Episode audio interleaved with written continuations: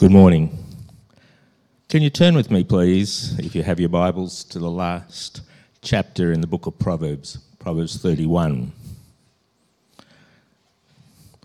They say last words are important, and the title of this one is The Epilogue, means the last words, and a wife of noble character, starting at verse 10 in Proverbs 31.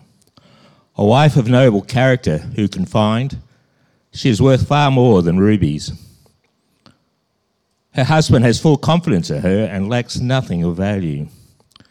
She brings him good, not harm, all the days of her life. She selects wool and flax and works with eager hands, and she is like a merchant ship bringing her food from afar. She gets up while it's still dark and provides food for her family and portions for her servant girls. She considers a field and buys it, and out of her earnings she plants a vineyard. She sets about her work vigorously, her arms are strong for her tasks. She sees that her trading is profitable, and her lamp does not go out at night. In her hand she holds the distaff and grasps the spindle with her fingers. She opens her arms to the poor and extends her hands to the needy when it snows. She has no fear for her household, for all of them are clothed in scarlet. She makes coverings for her bed. She is clothed in fine linen and purple. Her husband is respected at the city gate, where he takes his seat among the elders of the land. She makes linen garments and sells them and supplies the merchants with the sashes. She is clothed with strength and dignity. She can laugh at the days to come. She speaks with wisdom, and faithful instruction is on her tongue. She watches over the affairs of her household and does not eat the bread of idleness, and her children arise and call her blessed. Her husband also, and he praises her. Many women do noble things, but you surpass them all. Charm is deceptive, and beauty is fleeting. But a woman who fears the Lord is to be praised. Give her the reward she has earned. Let her works bring her praise at the city gate. This is the word of the Lord. My mum always said I was a little bit stubborn as a child. I saw it more as I was determined. She saw it more as a little bit stubborn. And one time I do remember was when I wanted to get a bodyboard. All my mates were bodyboarders. They all went surfing, and I wanted to get a bodyboard. Now, they'd been doing it for quite some time. They were quite accomplished swimmers. And as a 15-year-old, I remember just digging my heels in deep, saying, "Mum, I got to get a bodyboard. I have to get this bodyboard. I got to go out surfing with my friends." And I wasn't a strong swimmer. I knew I wasn't a strong swimmer. Mum definitely knew I wasn't a strong swimmer.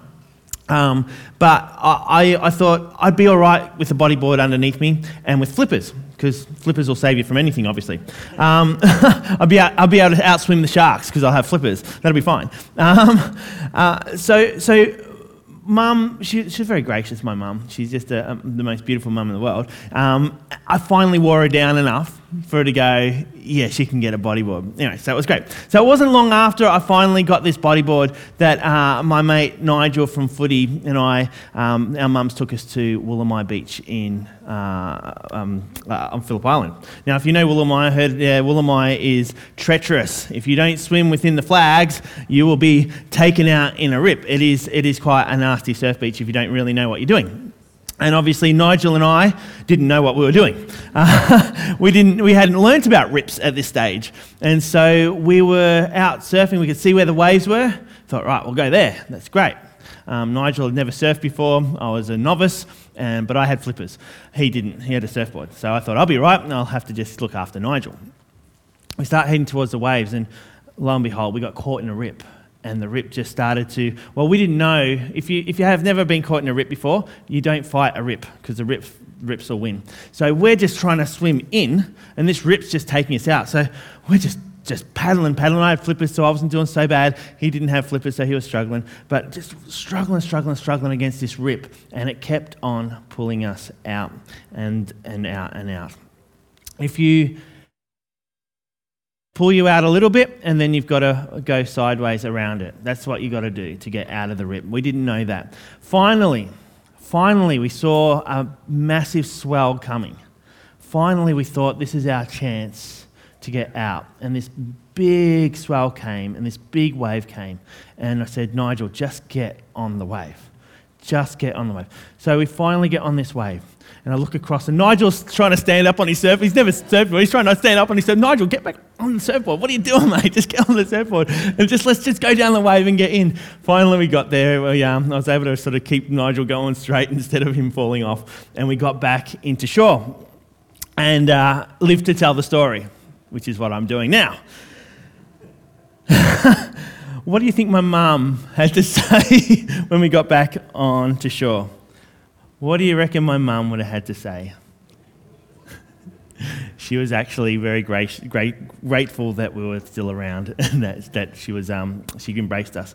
But you can imagine the pain, the fear, the hurt, all that sort of stuff that my ignorance had put onto my mum. I wonder what words of advice you would have given Nigel and myself as we trudged back into shore, totally exhausted. What words of advice would you have given us? Because my mum's advice was, don't do it again. Fair advice. It's fair advice. But it was gracious advice still, because she didn't say you're never going out surfing again. She didn't say that's the end of all of that. She just said, now you've learnt. Now you've learnt. Don't do that again. See, a mother's advice, now most of the time, can't say it categorically, but most of the time, it stems from the deep love that they have for their children. It's a love that looks beyond themselves and puts a primary concern onto their children. I wonder if there's any closer earthly reflection of the love that God has for each of his children than a mother's love for their children. And I say that because no one's gone through more pain to bear children than the mother. I don't know that pain. I'm really glad I don't know that pain. I'm not saying that mums always get it right. I'm not saying that mums are perfect. They're human. But we all know that kids don't get it right all the time as well. We know that aunties and uncles don't get it right all the time as well. They get to be the cool, fun ones. And let's not get started on fathers. This morning we're going to look into these verses that Ian read out to us in Proverbs chapter 31. And these verses are given some advice that was given from a mother to a son. That's what it is. And whilst the mother is the mother to a king, and the son is the king, we can learn some things from this text. For both men and women, in fact. And it's what the text sort of doesn't say that is going to help us understand the text a little bit further. So let me pray and let's get into the text. Some advice from a mother.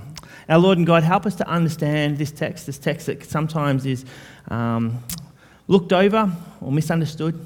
Help us to unpack it well. Help us to understand it. Give us insight into what you are hoping for us to hear today.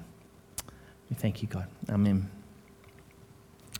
So we're told in the start of Proverbs 31, verse 1, that it is written by King Lemuel, who is writing down the inspired utterance his mother taught him.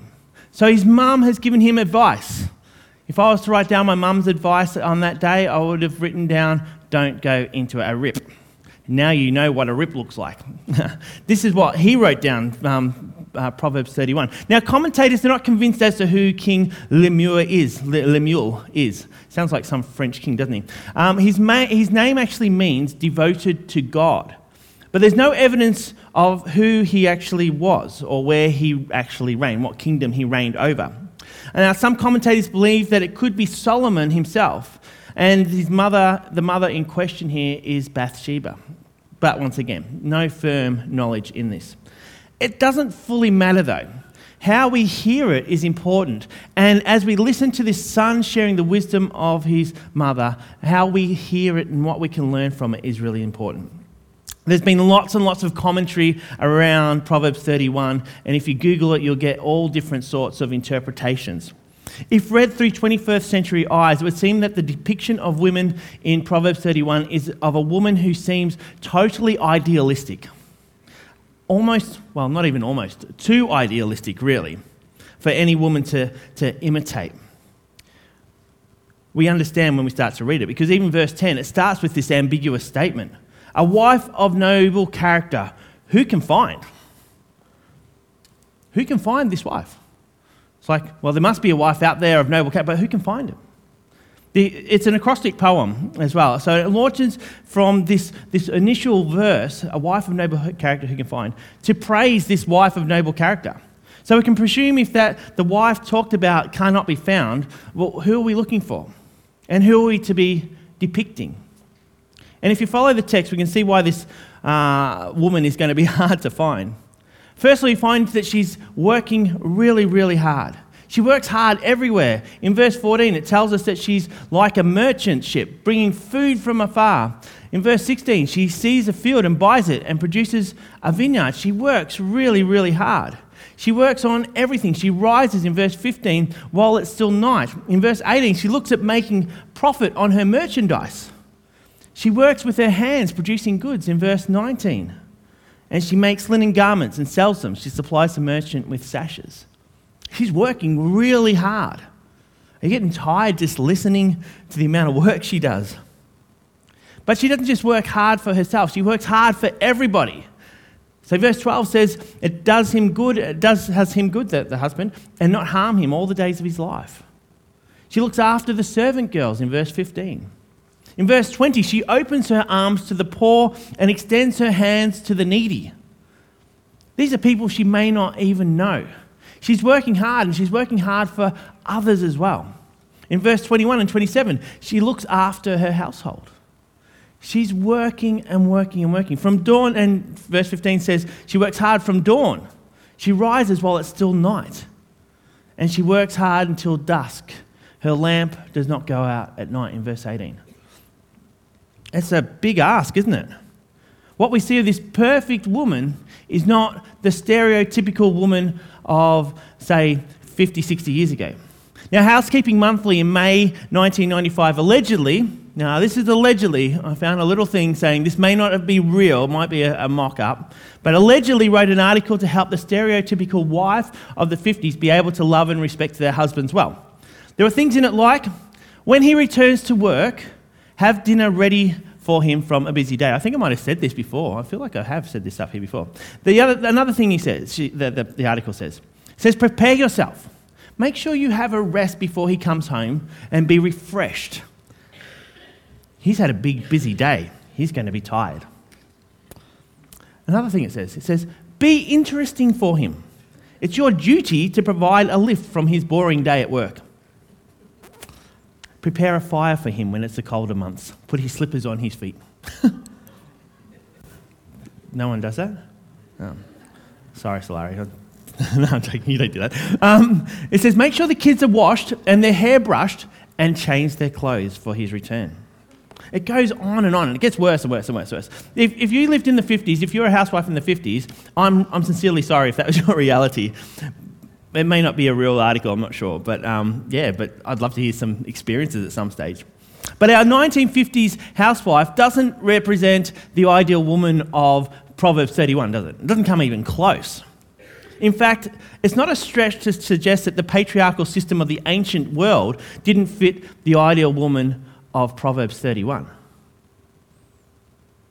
Today's wife doesn't fit the ideal woman of Proverbs 31. So what's it all about? Because our ideal woman of Proverbs 31 seems very different to maybe what women are today. And that's not a slight on anyone. It just seems like a big ask to be a Proverbs 31 woman. And this is the problem we have with this text.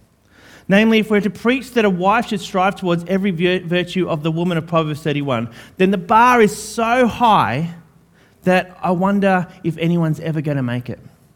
I wonder if we're just setting women up for a fall. Men are going to be looking for a super unrealistic superwoman and will be disappointed when she doesn't show up. So we've got to ask, who is this wife? And where do we find her? Proverbs is part of a genre called wisdom literature. Job, Psalms, Ecclesiastes, Song of Songs, they all fall into this genre of wisdom literature. They are aimed at helping to address what it looks like to have a wise and faith-filled life. Proverbs and Ecclesiastes do this in a very practical way by having just short little statements to help us to understand how to live out our life. So the book of Proverbs puts much of its wisdom in the mouth of a woman. Wisdom woman. And this woman actually, wisdom is actually Greek for, the Greek word for wisdom is Sophia. So people have added the name, or the church has added the name Sophia to this idea of wisdom. So in 2019, I went with my parents on a silo art tour. Has anyone done the silo art tours out in the country, sort of Victoria? No one? Oh, very well worthwhile. It's amazing. Like the big silos, the wheat silos and that sort of thing, they just have art all over it, Australian art and all that sort of thing. But anyway, we ended up, we went all around Benalla and sort of up sort of that end. And we ended up in a small town called Gurumbat. Now, has anyone heard of Gurumbat? Yeah, a few people. Yeah, has anyone been there? Been across to Gurumbat? Yeah. Well, Gurumbat has a population of about 347. Very small town. You blink, you miss it. But it has got this tiny uniting church. And it's got this massive mural of Sophia. Wisdom. It's incredible. If you go to the next slide. Sorry, I'll put you on the next slide, Joe. You can see, I think that's Jasper sitting in the front pew there. Now, you can see the size of it compared to little Jasper. He was a couple of years earlier than this, so we went a couple of years ago.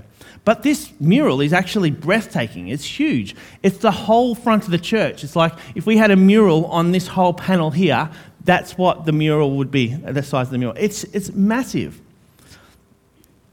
Now, this is just an artist's impression. There's no obvious female name, Sophia, that is the wisdom person.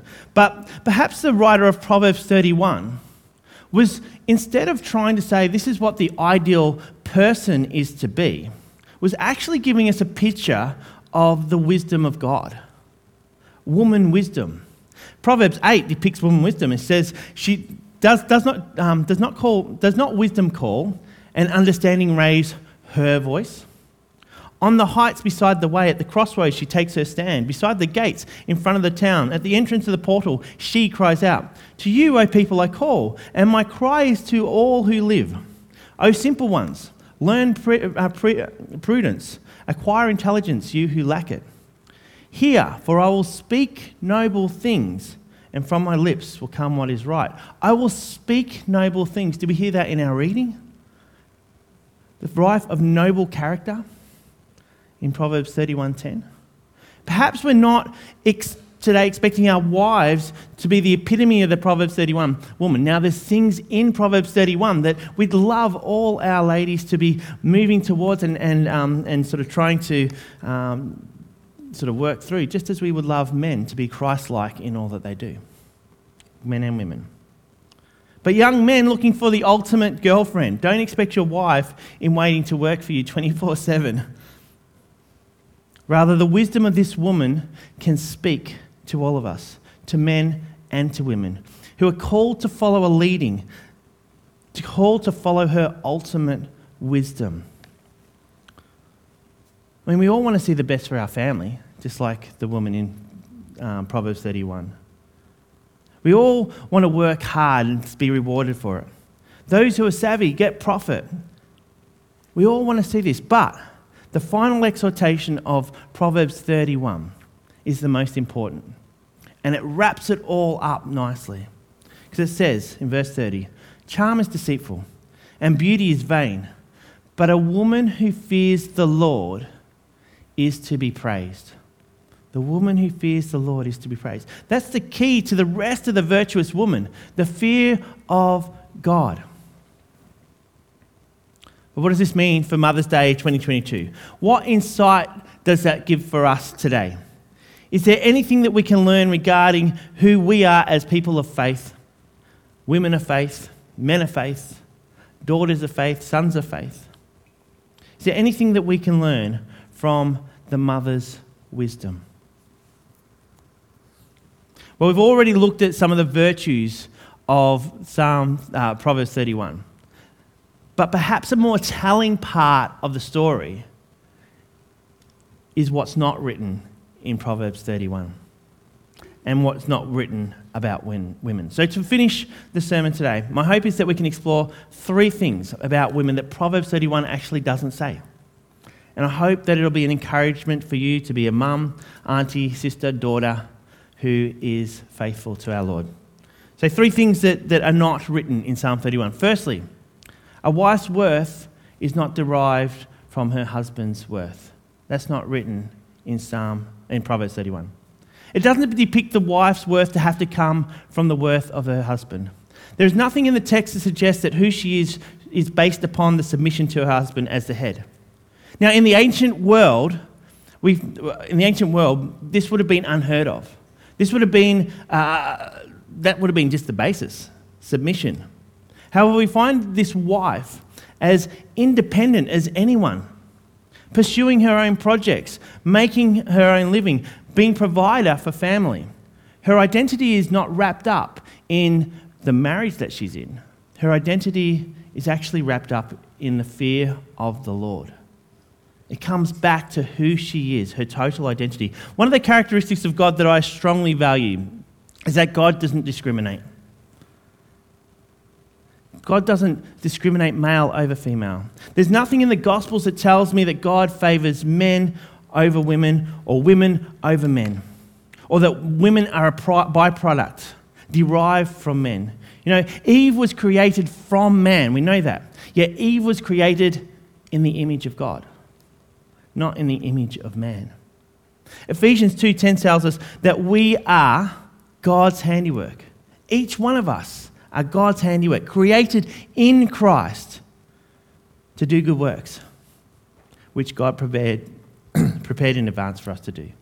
Each and every one of us, created individually by God for the purposes of God. Each one of us must seek to follow the purpose of God. Our worth is in Christ, not in our spouse, and this is for men and women, not in our spouse, not in our heritage, not in our family tree. Our worth is not based on what culture tells us it should be based on. It's not based on anything but Christ. You know, marriage actually places a special bond into this though. Now, Solari and I have always sensed God's direction in leading us together. We sort of make decisions together. A lot of things that we do are together. So major decisions in our lives, we've prayed together, we've sought God together. We seek to support each other as God's cherished creations and live in a way that God in each individual comes through clearly.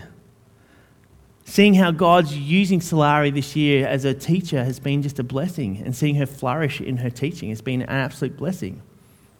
Seeing the gifts that she uses as a teacher is amazing. We're blessed together as we serve our local neighbourhood. God uses the marriage to almost build up both of us within the kingdom of God. Not one over the other. Second thing that's not in the text is a wife is not actually defined by motherhood in this text. In the ancient world, a woman was a child rearer. It was a key part of a woman's life. Now, mothers, I thank you so much for what you put into your children's lives. And Jeanette's hearing you speak this morning. You can hear that the emotion that comes through in just talking about rearing a child and that. But much of the definition of who a woman was that they raised children. Now, this passage in Proverbs 31 doesn't say that that's a virtue. It doesn't bring that into it. We're told in verse 28 that her children rise up and call her happy. But it doesn't say anything about the virtue of her making sure that she does this or this or this or this or this for her children. There's no direct mention of motherhood as a key virtue to who she is. Now, motherhood is so important. And the way that mothers care for their children is it's such a blessing to our children. But the passage doesn't make motherhood the main virtue of a woman. Throughout the passage, we hear of her seeking, buying, providing. She's not idle. But the key comes back to verse 30, that she is a woman who fears the Lord. A woman who fears the Lord. The third thing we don't hear in the passage is a wife's virtue doesn't lie in physical appearance at all. Through this passage, there's nothing that describes what she looks like. There's no focus on how tall she is, on her hair colour, on her body shape, or what clothes she wears, or what makeup goes with her skin tones, or anything like that. The writer doesn't see this as important in the whole scheme of the virtues. In fact, verse 30 says, beauty is vain. It doesn't say anything about her appearance. So what this passage leaves out gives us a view at the countercultural message that comes through the virtuous woman. And each of those omissions in the text have spoken volumes into the society in which the readers would have lived, but also into our society. Women still get discriminated against in the workforce. In community standings, where domestic violence is still rampant, just even on our doorstep in the last 2 weeks in Croydon, where women are now able to forge careers amid having children, fathers becoming more hands-on and even spending more time staying at home as staying-at-home dads, where body image and shaming has become a huge issue, especially for our young girls, as they navigate what society expects them to look like. Yet the hope is that the gospel is an upside-down gospel. And through this proverb, we start to see God's wisdom, not just for women, but for a kingdom that is equal. A kingdom that doesn't discriminate, that doesn't put one above the other. Because God's kingdom is a kingdom of equality.